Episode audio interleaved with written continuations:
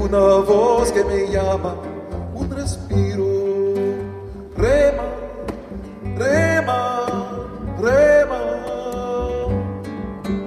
Rema, rema, rema. Hier haben wir Musik gehört vom Unterbrecher-Syndikat direkt live von der Vernissage Der letzte Guss einer Fotoausstellung von Joachim E. Röttgers im DGB Gewerkschaftshaus in Stuttgart.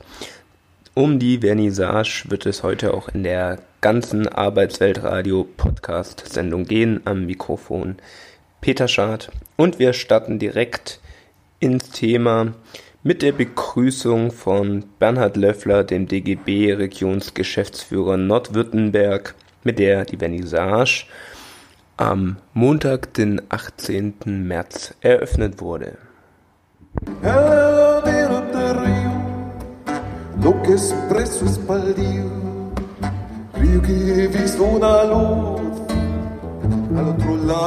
Río.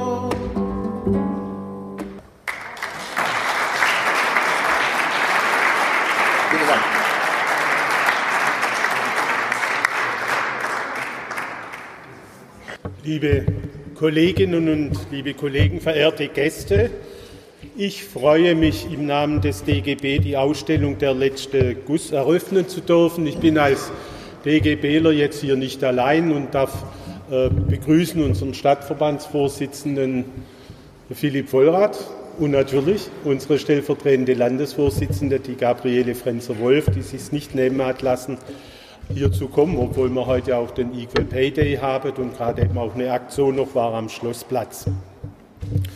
Nach über 100 Jahren fertigen die Kollegen der Heidenheimer Gießerei ein letztes Mal ein mächtiges Maschinenteil von 80 Tonnen Gewicht. Dann wird es still in den Hallen. 125 Beschäftigte verlieren dabei 2013 ihren Arbeitsplatz. In packenden Aufnahmen hat der Fotograf Joachim E. Rüttgers diesen letzten Tag festgehalten. Sinnbildlich die letzten zwei Bilder der Ausstellung. Der letzte kehrt noch aus und viele Teile werden vernichtet. Wer kennt ihn nicht? Joachim E. Rüttgers, gern Joe genannt. Haus- und Hoffotograf von vielen, vielen Gewerkschaftsveranstaltungen, wie zum Beispiel erst am Wochenende bei der Verdi-Landeskonferenz. Kein Unbekannter also für uns, der in seinem Werk den Menschen in den Mittelpunkt stellt und sich damit wohltuend von vielen anderen Fotografen unterscheidet.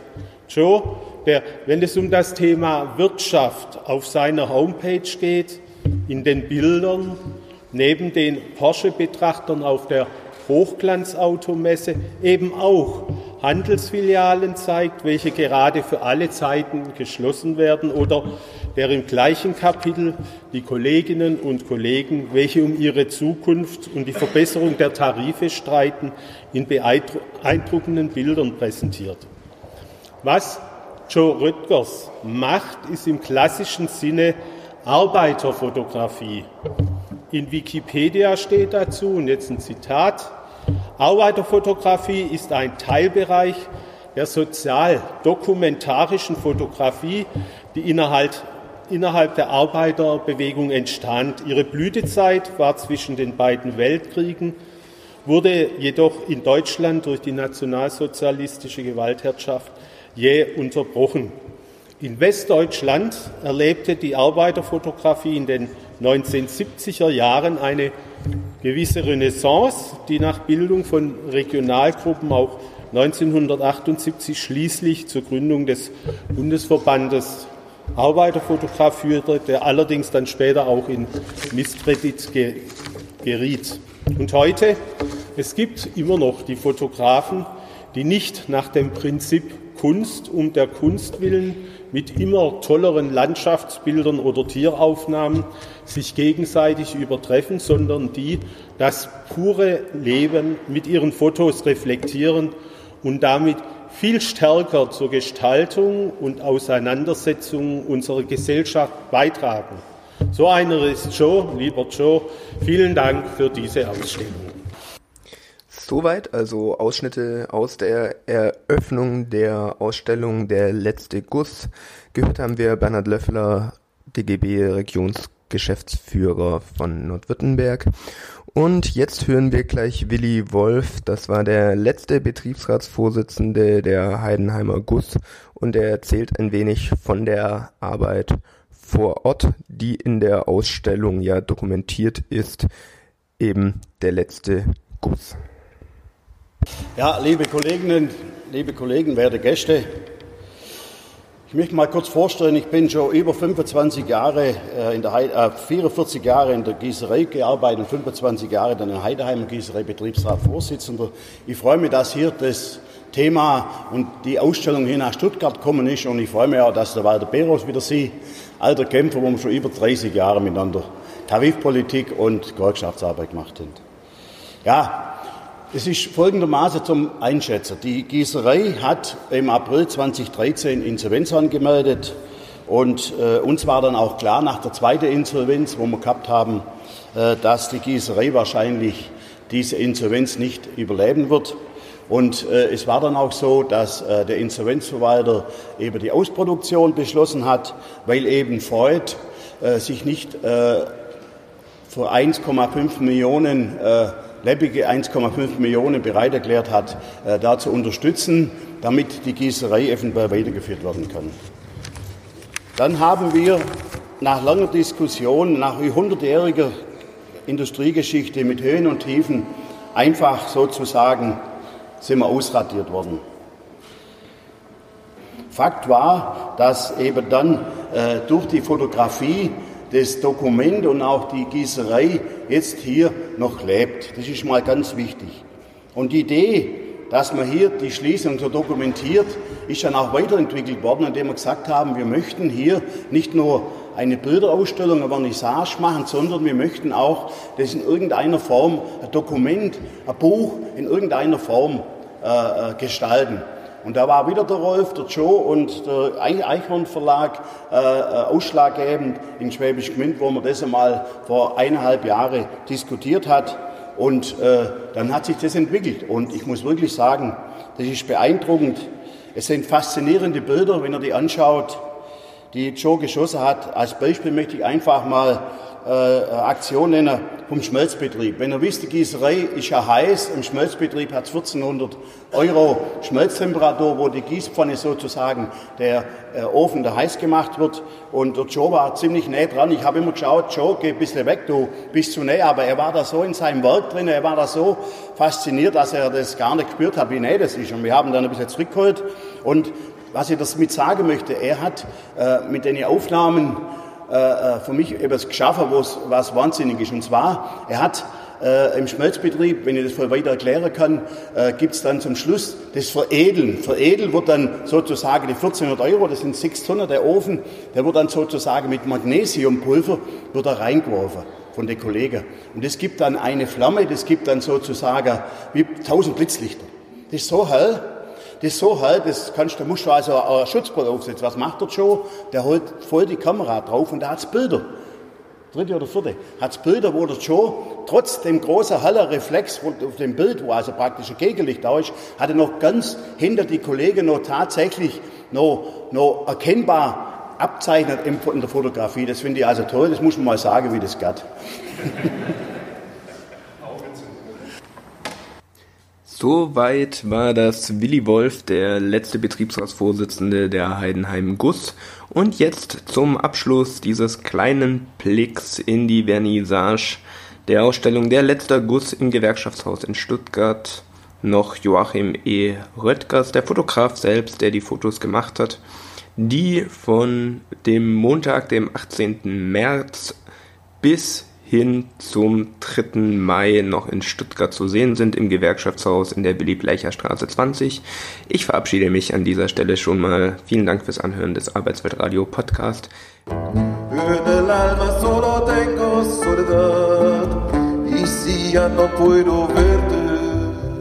porque Dios hizo quererme hacer sufrir más.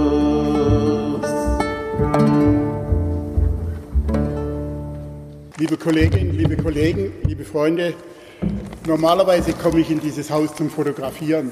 Und es ist wohl auch kaum jemand da, den ich hier noch nicht fotografiert habe. Und sei es auf einer Demo gewesen. Der, der Rolf hat mich vor, im, wann war es, im Sommer 2013 auf diesen Abschiedsguss aufmerksam gemacht. Und äh, deswegen möchte ich mit einem Zitat von Rolf anfangen, das er in das Buch reingeschrieben hat.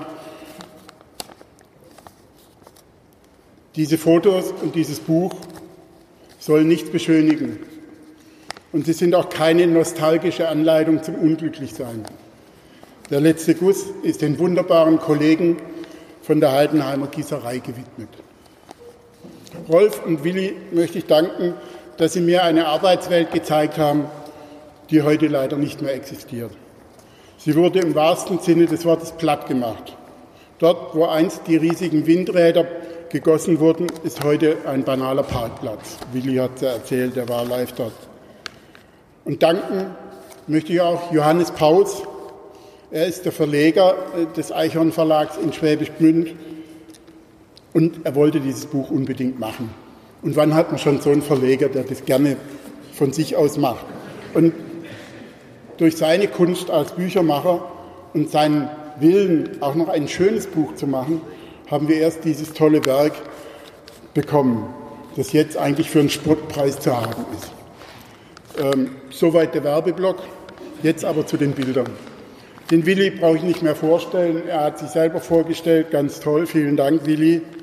Aber ich möchte euch noch drei Kollegen vorstellen, die da teilweise auf den Bildern drauf sind.